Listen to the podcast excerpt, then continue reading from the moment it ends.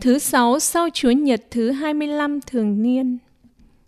Bài trích sách giảng viên Mọi sự đều có thì giờ của chúng. Vạn vật dưới bầu trời đều trải qua thời gian của chúng. Có thời gian sinh thì cũng có thời gian chết. Có thời gian trồng xuống thì cũng có thời gian nhổ lên cái đã trồng.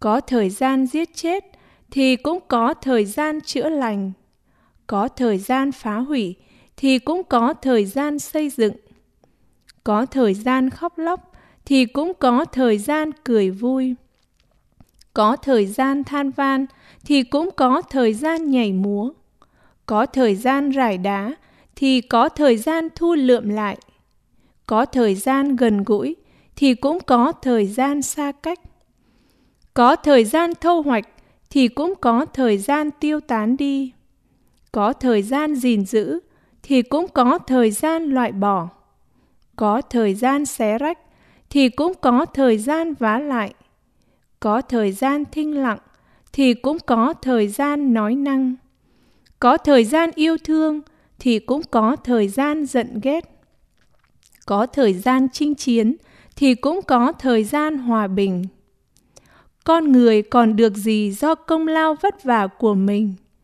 tôi suy nghĩ về sự khổ cực mà Thiên Chúa đã để cho con cái loài người phải chịu đựng.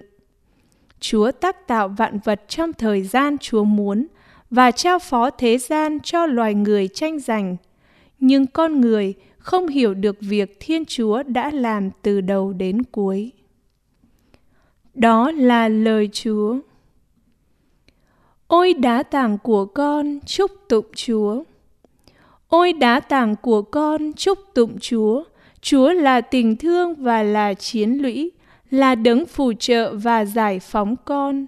Chúa là khiên thuẫn, là chỗ con nương náu.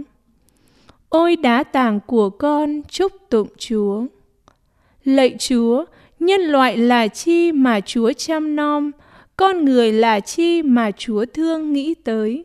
Con người ta như hơi gió thoảng, đời người ta như bóng thoáng qua.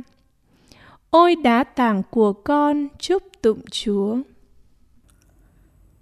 Tin mừng Chúa Giêsu Kitô theo Thánh Luca.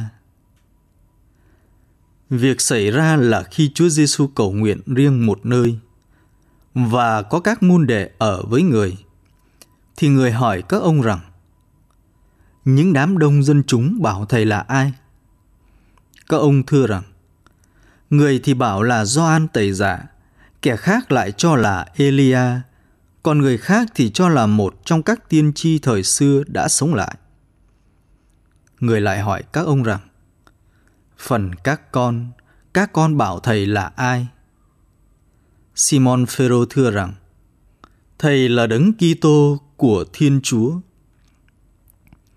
Và người cấm các ông không được nói điều đó với ai mà rằng con người phải chịu nhiều đau khổ, bị các kỳ lão, các thượng tế và các luật sĩ từ bỏ và giết chết, nhưng ngày thứ ba sẽ sống lại. Đó là lời Chúa.